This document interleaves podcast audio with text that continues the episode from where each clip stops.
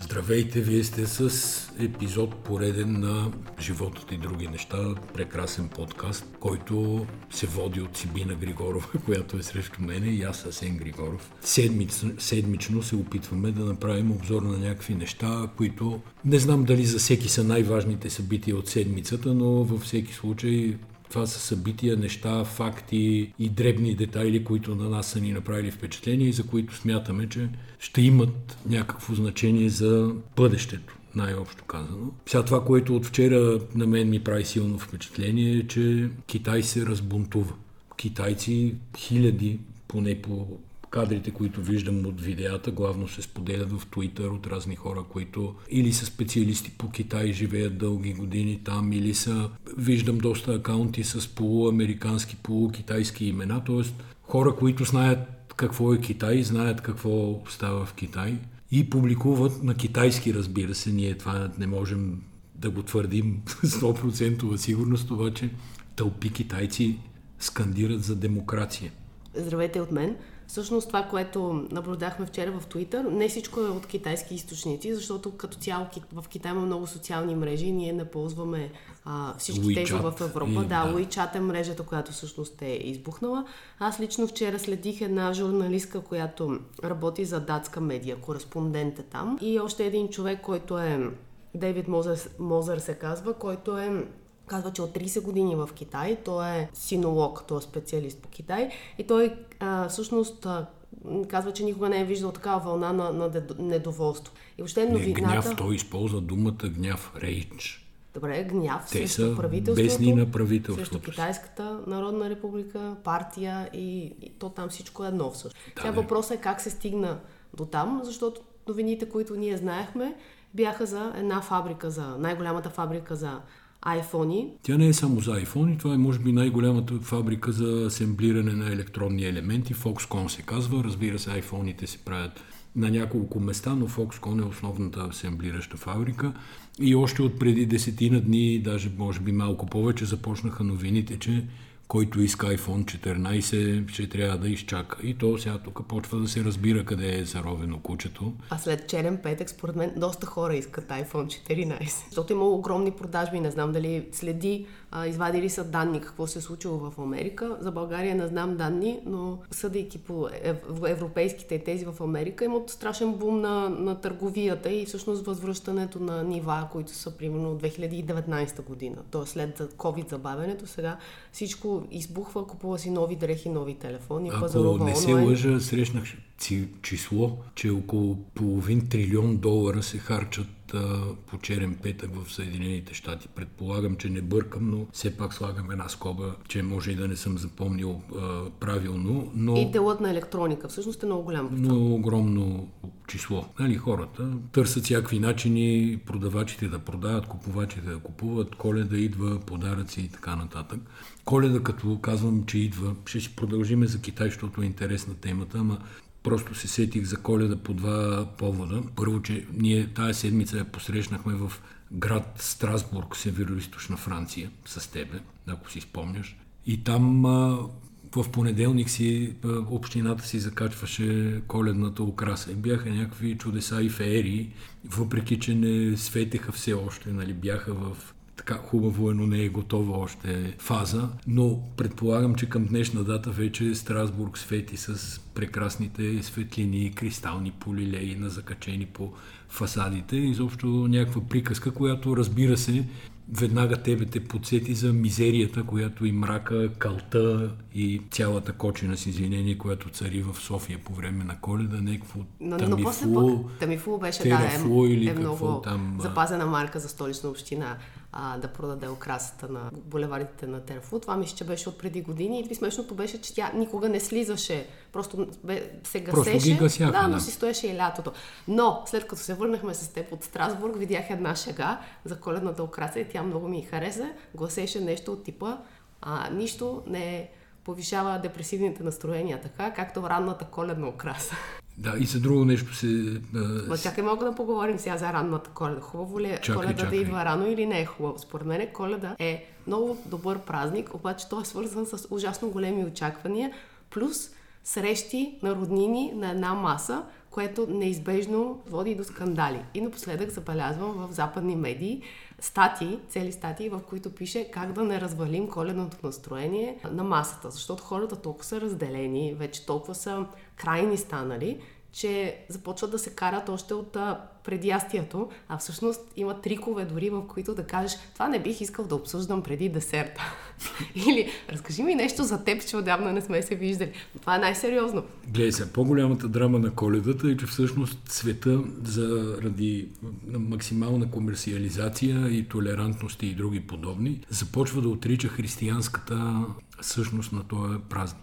И с нощи четох някъде, че има вече течение на радикални християни, които, мисля, че в Америка беше, или в UK, не съм сигурен, Великобритания или Америка, но важна е тенденцията, няма значение къде е, които искат връщането на християнския характер на коледата, без комерциалния, без елемент, комерциалния елемент. Но то не е дори само заради комерциалния елемент, а за, могат, за да могат да вкарат максимално хора в празничната атмосфера. То вече са Нали, не е Мери Крисмас, а са Хепи Холидейс и така нататък. Тоест замазва се цялата работа. И по този повод гледам сутринта един пост на българския социалист, известен Георги Кадиев, който пуска някаква снимка от румънски град Крайова, мисля, че беше, където също както в Страсбург са си направили града прекрасен с коледна украса. И отдолу базар. И Кадиев пише, това е новогодишния базар в Крайова. А чакай малко. Ага, новогодишен, не коледен. Не е коледен. Много ти благодаря, че ми разказа да. какво е пуснал Георги Кадиев, защото той ме е блокирал по неизвестни за мен причини аз нямам, нямам честа да мога да видя новогодишния честно, базар в Румъния. Ето, както виждаш, важните новини стигат до тебе независимо по какъв начин. Та дядо Мраз, новогодишна снегорочка и така нататък. Както и да е. Това са понятия от една друга действителност, която не знам колко е друга.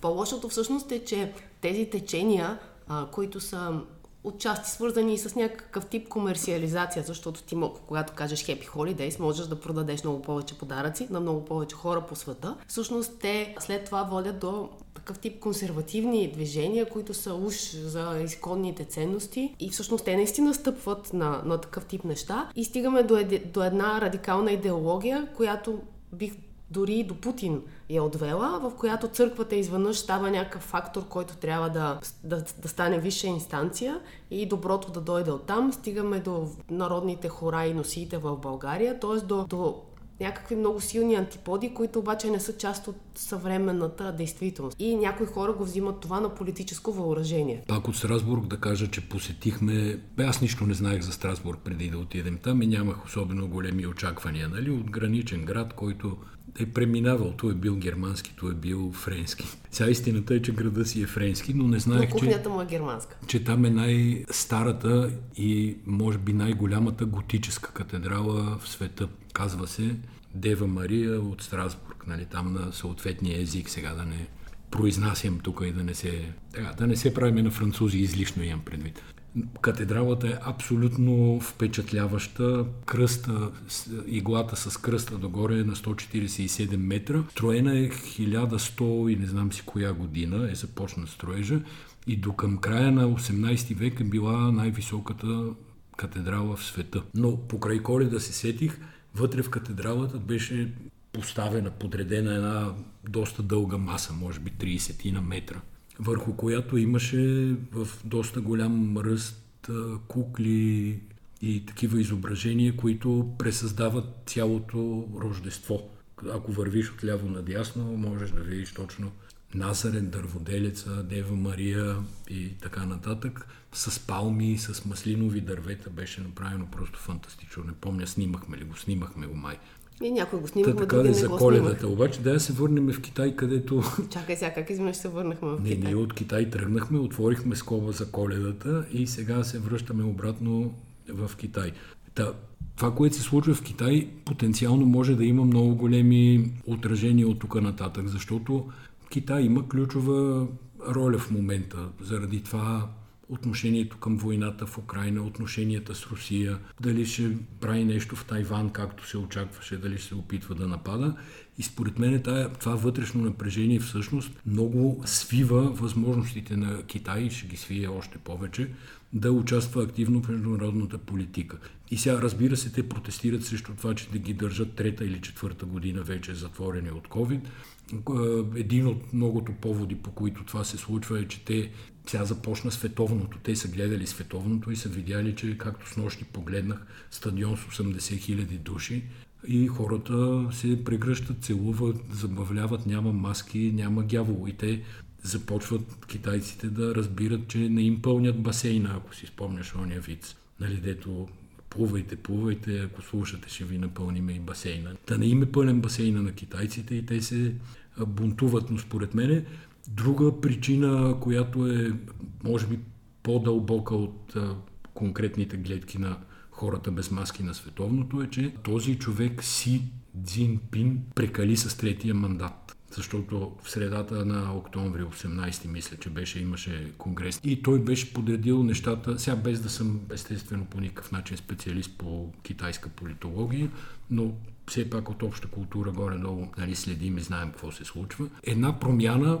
в върховете на партийното ръководство винаги води до някакви надежди. Даже ако искаш си спомням тук, когато имаше конгреси на БКП и веднага се непрекъснато всъщност ченгетата пускаха слухове, че сега нали, на Тодор Живков не му е вече стабилна работата. Това е народа да си каже, е, значи най-после нещо ще стане и така малко по малко се освобождава напрежението. Е, с Си Цзинпин нищо не стана, трети мандат го преизбраха и аз мисля, че... Още повече той си увеличи той хоризонта е факт, и да, Той е факт има сериозно значение в това, което се случва в момента. Но, но на мен би им било интересно чисто психологически със сигурност много хора изследват а, този процес, в който ти затваряш едно население в 2 или 3 години при изключително строги мерки. И хората наистина превъртат. Тоест, колкото и да е колективистично обществото, да е свикнало да се подчинява, да цени а, иерархията, в един момент обаче ти просто не можеш да издържиш на това затваряне и то става символ и на политическото затваряне. Тоест една маска, един локдаун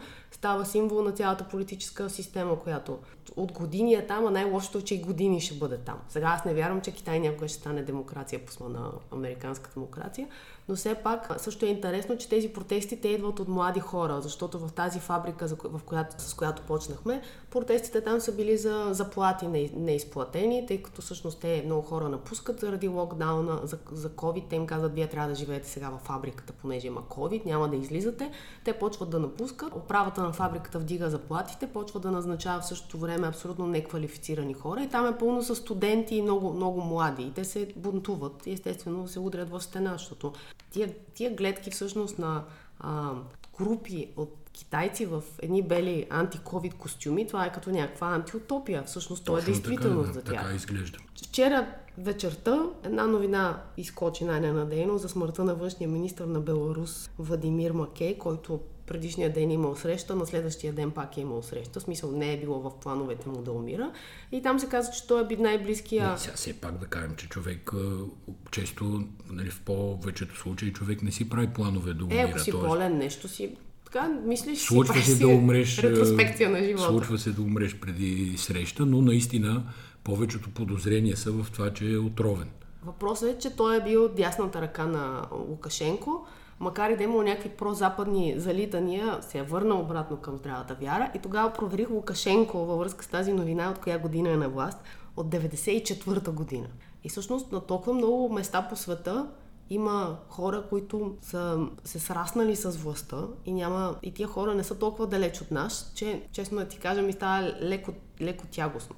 Нали, защото ние в момента гледаме всичките към Путин, ама ето Китай, ето най-близкият приятел на, на Русия, а, Беларус. И... Има Борисов беше на власт 12 години, сега без да го сравнявам с Лукашенко, Ама, разбира това, се. Ми това ми е далечната връзка всъщност. А, Герб управлява Софийската община от не помна вече от коя година, 20 на години. Тя е Меркел беше дълго време на власт, ако така си говорим, но ми се струва, че за днешната динамика това не е полезно за демокрациите. Това исках да кажа. Меко казан, меко казан, аз съм огромен фен на ограничаване на всичко до два мандата, да не кажа и на скъсяване на мандатите, но това е наистина една друга тема. Та това е общо взето с Китай. Сега стигаме до световното, където всъщност аз нямам особени впечатления. С нощи гледах 15 минути от мача между Мексико и Аржентина. Прекрасна картина, всичко изглежда идеално. Диема 3 бичат на 4К, т.е. страхотна картина с много висока резолюция, за разлика от телевизията и майка нова, която трудно се различава точно какво има по екрана. Така това в кръга на шегата.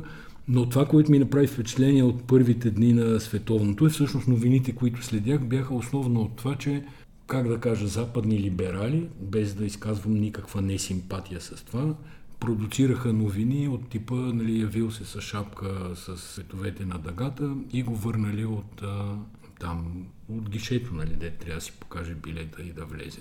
И това някакси, такива имаше десетки. И това някакси се прие като огромен проблем на това световно. На мен ми се вижда, че в края на краищата глупост. Всички знаят, че отиват в Катар, всички знаят какъв е режима в Катар, какви са местните нрави, обичаи и така нататък.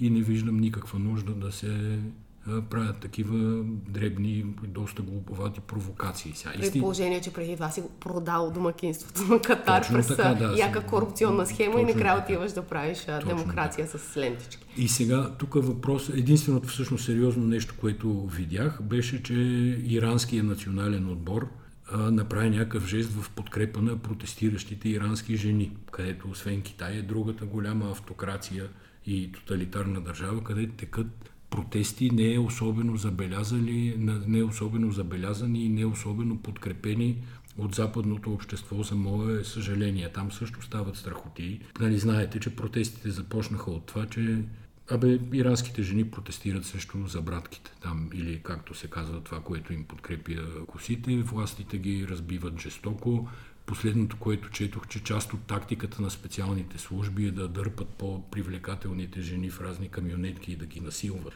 Някакви ужаси се случват там. Та иранския национален отбор с този жест всъщност за мен произведе единствената по-съществена новина от цялата работа. Иначе играе се нещо, там рита се топка, ще се разбере след още са на груповата фаза. Ще стане по, по-сериозно малко по-късно. Това исках аз да кажа за световното. Подсещаш ме за нещо, което се случи докато бяхме в Страсбург, което привидно няма голяма връзка, но все пак това е целщата декларация на Европейския парламент срещу Русия, която беше призната за спонсор на тероризма. И тук това, което ми направи впечатление, беше ролята на Българската социалистическа партия, т.е. членовете на тази партия, които са евродепутати, които всичките гласуваха срещу тази декларация. Сергей Станишев, Елена Йончева и всички останали гласуваха срещу това Русия. Да, да, това да са бъде... хора, които си градяха някакви фалшиви образи на борци за свобода и демокрация. Сергей Станишев беше 10 години най-малко председател на партията на европейските социалисти. И нали, сега с тази декларация всъщност няма никаква изненада. Вчера, с нощи, късен след обяд, БСП през центъра им разпространи една горда декларация как Българската социалистическа партия подкрепила протестите срещу изпращането на оръжия и жива сила, забележи, за Украина. И вчера е имало някакви мижави протести и тия БСП вместо да се скрият нали, дълбоко под земята и да си мълчат, разпращат през съобщения. После погледнах снимки. Имало е тук 30-40 човека в София, имало е по 15-20 човека тук там е в някой град и разбира се цялата работа е манипулирана срещу това винаги с а, заплахата уж от изпращането на оръжие да се говори, че България няма да изпраща и жива сила. Тя, никой не е искал жива сила, това не може да се случи, не е обсъждано изобщо, не е било тема на дискусия, дали изпращането на жива сила означава натовска държава да влезе да се бие в Украина, изобщо някакви уникални тъпоти. Но самия факт, че българската държава и българското общество като такова не могат еднозначно да застанат на страната на жертвата и да кажат кой е агресора, за мен това е доста разочароващо, защото все пак ние като общество се, надявам, че не, не сме по-близо до Беларус или до, до, до Русия и би трябвало да сме избрали много ясно страната на демокрацията и на тези ценности, в които казват, че твоята територия, самоопределение, език, форма на управление са си твоя национална работа. Е, не може един луд човек да, да вземе да прекроява Европа с имперски амбиции, да ползва църквата на въоръжение, да обявява хора за нацисти, да ходи да сменя режими. Тоест, за мен това изглежда очевидно, но явно за, за част от българското общество и политическа класа не е такова. Ами не е такова, защото България в момента се управлява на ръба на Конституцията. Аз бях писал някъде из Фейсбук, че такова едно усещане за преврат има. Тя се управлява от Румен Радев, който откровено заема проруски позиции и неговото правителство откровено работи за руски интереси. Това е дългосрочно голям удар по интересите на България, защото нашата държава, независимо от моментните неща, винаги се е приемала все пак, т.е. винаги от последните години, там откакто сме страна член на НАТО и на Европейския съюз, се е приемала, разбира се, с големи резерви, но за част от западния свят. В момента западните страни, западните ни партньори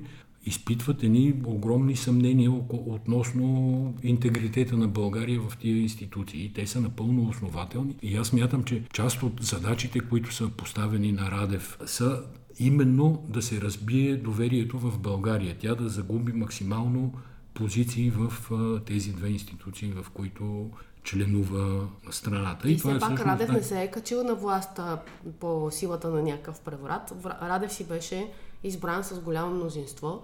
Така да, че чакай, ние сме се... там, където сме, така. заради изборите, които правим, а не, така е, а не по но, някаква друга причина. Но той не се е качил, никой не го е избирал за изпълнителна нито го е избирал да определя отбранителната политика някой, нито го е избирал да определя външната политика в момента. Точно това се случва и той драматично злоупотребява с това, че сега не знам да не би да го говорим за трети и четвърти път, ама ако трябва и за пети и шести път ще го говорим. Аз не разбирам защо Радев не върви по Конституция и не връчва мандат на най-голямата политическа група в Народното събрание, именно ГЕРБ. Както се казва, върви по ръба на... на Конституцията. Има нято, то ръб е минат отдавна сега. Като са писали на времето Конституцията, естествено, едва ли някой е можел да предположи, че президента просто ще реши да не връчва мандат. И там наистина няма времева рамка, но това започва да става огромен проблем. Наистина започва. Сега, колкото до това как върви войната, това, което наблюдавам като картини и видеа в различни социални мрежи, започва да става страшно мрачно. Даже и на мен ми действа леко потискащо, защото последните 3-4 дни, когато нощните температури в Украина падат доста вече, около и под нулата. Обаче е пълно с видеа от украински дронове, в които се виждат измръзнали и изпаднали в ступор руски войници по окопи, единични окопи, двойни окопи. Отгоре тия с дроновете хвърлят едни гранати и виждаш как двама умират, другите трима леко Ще се, не помръдват, да, гледах такова Леко видео. се преместват и продължават да спът. И, или там са в някаква фаза на хибернация. Това е наистина ужасно. Не знам каква е тази армия, която си изоставя по този начин хората. Те са, вижда се, нали, че са зле екипирани с лоши униформи. Нали, не знам там как са се окопавали в последния момент, за да стигнат, но в момента са жертва на студа и са жертва естествено на украинската армия. В петък Путин беше събрал 17 майки, които първоначално срещата беше обявена, обявена като почернени майки на войници. Тоест Путин се среща едва ли не с народа. После се оказа, че това не са абсолютно по никакъв начин обикновени жени. Повечето са, да кажем, режисьорка, която е финансирана с държавни пари, за да снима патриотични филми, ходи в Донбас, в Луганск. Другата е а, кандидат за депутат на Един на Русия. Т.е. бяха внимателно подбрани жени. Да, техните роднини, деца, внуци със сигурност са на фронта. Абсолютно промити мозъци. Кремъл публикува стенограма след това и се вижда, че те са готови тия жени сами да ходят да, да, се бият. Но дори в този разговор вътре, все пак излязоха такъв тип въпроси за оборудването на войниците, дали е равномерно разпределено. Също излязоха въпроси тези, които се връщат ранени, инвалидизирани, как да стигнат до някакви компенсации или могат ли и семействата им да бъдат компенсирани и че трябва да пътуват много километри, за да отидат и да получат 10 печата от лекари, които да кажат да, този човек няма крака. Тоест дори в много режисирания разговор на, на Путин имаше някакви нотки на, на критика и се прокрадна това, което ти казваш всъщност, че хората, които по някакъв начин изпращат децата си и внуците си на, на фронта, макар и с промити мозъци, не се чувстват окей. Okay. Най-интересната история, която проследих тая седмица и мисля да я разкажа, е следната. Украинци, отряд от украинци, намират в една къща 10 руснака. Призовават ги да се предадат, онези казват, че ще се предадат. Излизат 9, лягат, нали, дигат ръце и лягат един до друг на земята, както им е, за, там, както им е заповядано. Украинците разполагат един човек с картечница. Той е в една градска къща. Картечария ляга за да пази фронта. Деветте руснака излизат, десетия излиза и започва да стреля. При което естествено картечария пуска два откоса и десетимата умира. След което в Нью Йорк Таймс се, се излиза статия, в която се прави странен анализ, в който се казва, че това всъщност е военно престъпление на украинската армия и представлявало екзекуция и всичките десетима са били екзекутирани с куршуми в главите. И започва една яростна дискусия дали това е така. Намесва се един военен експерт, който няма връзка с официални институции никъде. Служил е дълго време в Сицилия, тъй като има видео от това цялото нещо. Този, който снима, между другото, е първия застрелян от руснака, който имитира, че иска да се предаде. Не е убит, но е свален там, ранен. Но на това видео се прави анализ кадър по кадър и всъщност този човек доказва абсолютно ясно, логично, с графики, подчертавал е аглина, аглина виждане, огнева линия, възможна, невъзможна. И всъщност тече една седмица изключителна дискусия около това как Нью Йорк Таймс си позволяват да публикуват такова нещо, което всъщност израза на Нью Йорк Таймс, че става дума за военно престъпление и за умишлена екзекуция, става основна линия в руската пропаганда в тези дни. Докато всъщност истината е, да не влизам в подробности, хората цитират членове от Женевската конвенция, анекси от 1949 година, че имитирането на предаване всъщност е военно престъпление, а не самото предаване и че по никакъв начин тия хора не са екзекутирани в главата.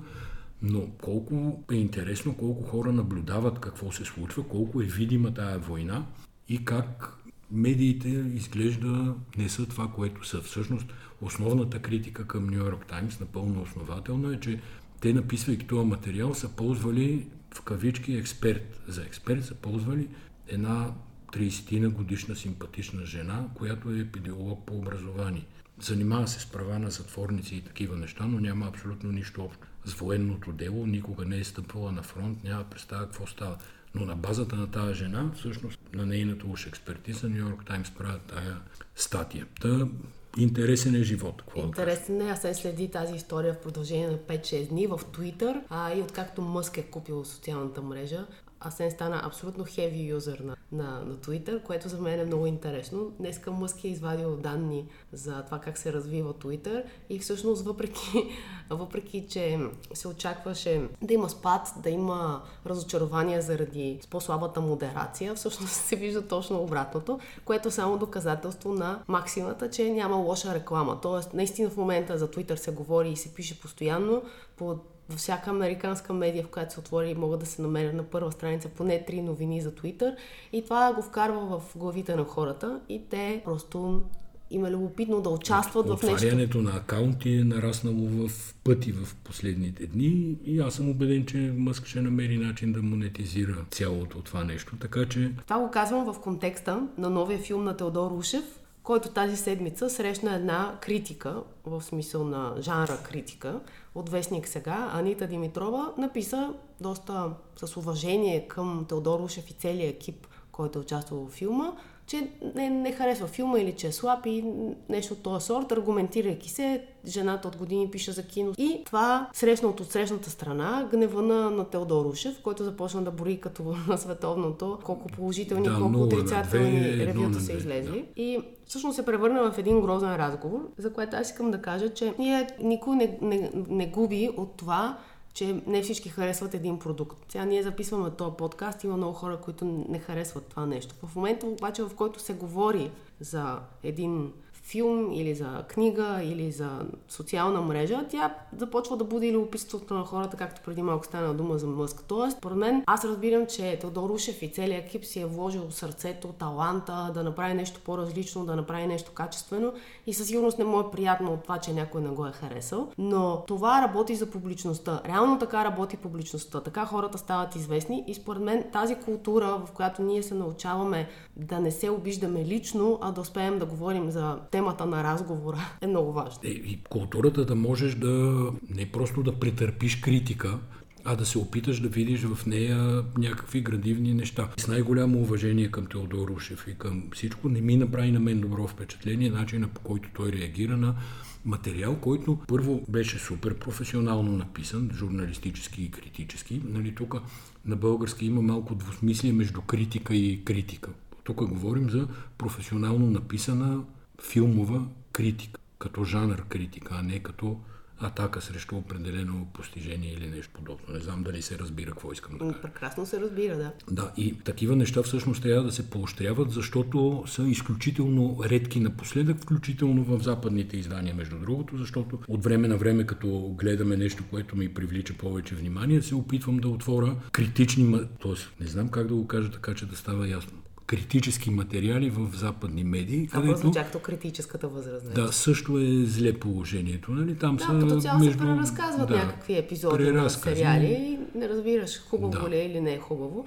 А, и, и всъщност това е парадокса, че ние си изразяваме мнението до крайност, до ескалация в социалните мрежи, а в същото време, когато трябва нещо да се анализира и тогава все едно блокираме и не го стимулираме. Но аз искам тук да кажа една критика, ама критика не в смисъла на, на това, което на ти говореше. На филмова а, и културна. Точно така, а буквална критика. И това е решението на служебното правителство. От втория път, то не е същото и преди и друго служебно правителство, това на Стефан Янев се е опитвало, да даде орден Стара планина на професор Николай Вълканов. Това е бившия вице-президент на Мултигруп, близък до Ахмед Доган. Всъщност това е човека, който който му даде милиони и половина за Цанков камък като хидроинженер. Да, но има и предвид, че за ролята на Вълканов в развитието на как да кажа, българския бизнес по линия на обществени поръчки, ползване на публични фондове и така нататък. Всъщност най-малкият му проблем е, че е дал, е дал хонорара на Ахмед Доган ли? Ама чакай малко сега, не съм тук съгласна. Но аз исках да го кажа в друг контекст, че и Николай Вълканов държи всички да го обичат. И такива хора искат всички да ги обичат. Не, правя връзката. Да, да, разбирам те. Нали, с предишния разговор. Въпреки, Защото... че не можеш да направиш такава връзка, но ти я направи. Връзката е много ясна. Значи, той е предложен за първи път за орден от правителството на Бойко Борисов, преди да падне. Там нещо се е смръчкала работата и не е станало след което вече се внася за гласуване в неделя, в някоя неделя, след обед, в едно от правителствата на Стефан Янев. Където обаче, тъй като са заклятници една неделя след обед, казват, дай сега тук трябва да гласуваме, но тогава сегашният вице-премьер и министър на транспорта Христо Александ... Алексиев, да. И Минеков всъщност. Да, и Минеков казват, че не са окей, okay. някой казва или ще гласуваме всички, или няма да гласуваме и в края на краищата не гласуват. Но сегашното правителство, Гълъб, гласуват. Сега аз не знам тази история да. с първото на Бойко Борисов, аз знам от второто, от втория Тогава опит. мисля, че за, при Бойко за първи път е внесено предложението, но, но не, не е, е получило развитие. Да. Не е а сега интересното е, че е гласувано на заседание, което не се е състояло физически, т.е. решението е взето на подпис. С други думи, изключително е важно да се даде орден Стара планина на този човек, който не знам какво ще си го прави точно Орден Стара планина. Идеята въобще за, за това нещо е на Кирил Домощиев и на, нали, като председател Крип, на Крип. Да. Ама ти като навържеш цялата работа между индустриалците, служебните правителства, президента, който дава ордена и тя става една дърпаме предетите и тя става една прозрачна картина на зависимости. Откъде на къде някакъв човек, Николай Вълканов от мултигруп ще получава орден Стара планина. И тя, тази девалвация на орден и Стара планина и тече за какво от години. Са, аз това не мога да разбера. За какво са им тия ордени? Както ти каза преди малко, какво ще го прави? Защо е този зор? Защо е тази излагация? Ай, няма ли друг Радев начин е... да получиш орден Стара планина? Направи нещо за тази държава и направи един университет а, свестен с, а, по модел, който го има без в да продаваш дипломи. Да, без да продаваш дипломи, точно така. Или на, направи нещо за хората, пък получи орден. Сега ти си правил бизнес ця, с държавата цял живот, да работил си с, бил си там на мултигруп а, в ръководството и искаш орден. Еми, направи си орден, да. ама не е този правилният Казах ли, че Радев моментално е публикувал указа за ордена не, не без казах. никакво забавяне? Той сигурно му е бил готов просто и само го Еми, това е за днеска. Но... А, не, не, не, не, това за днеска. Съм от два дни Какво? гледа някакъв сериал, е, който не, аз не, не знам кой е. Да говоря. Не, това е правило този, в този подкаст. Винаги се завършва с сериали. Така че ако кажи какво гледаш, това, което аз не знам. Гледам поредния Нордик Нуар, този път финландски. който се казва Downwind. Не знам, не, Deadwind, извинявай.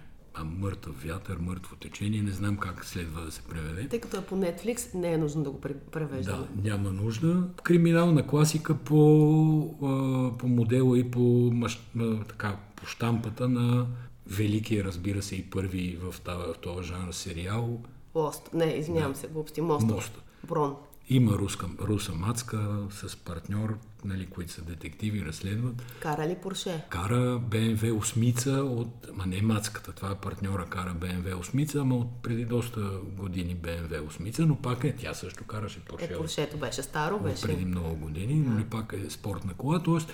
има ги заемките от този модел, но аз преди това гледах и един норвежки такъв, където пак имаше руса мацка. И сега според мен има известно съревнование между скандинавските страни, кой ще извади по-хубава руса мацка. Само да те питам, има ли нещо общо с Анна Марин с това, че ти гледаш филмански сериал?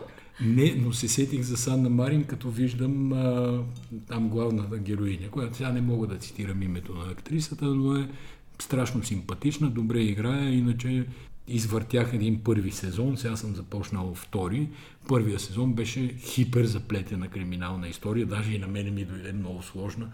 Не можах да разгадая кой е убиеца, въпреки Добре, но накрая стана ли ясно кой е убиец? Стана, стана, всичко То, Това са хубавите сериали, да. в които накрая става ясно става какво ясно. се случва, не, а не, че ще има втори сезон. Да, да така. Е. Благодаря ти, че беше с мен и тази седмица.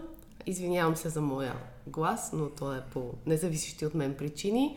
Ако случайно този подкаст ви харесва, можете да оставите, едно, изкослушате през Apple, можете да оставите ревю. Между другото и негативни също ги приемаме. няма да, да, да няма, няма да, да ви... се сърдим, няма да пишеме в социалните мрежи и да няма викаме, да ви unfriendваме. Кой си ти сега, че ще ми пишеш на мене негативни ревю? Но все пак и ние предпочитаме позитивните. А, благодарим и до следващата седмица. Чао!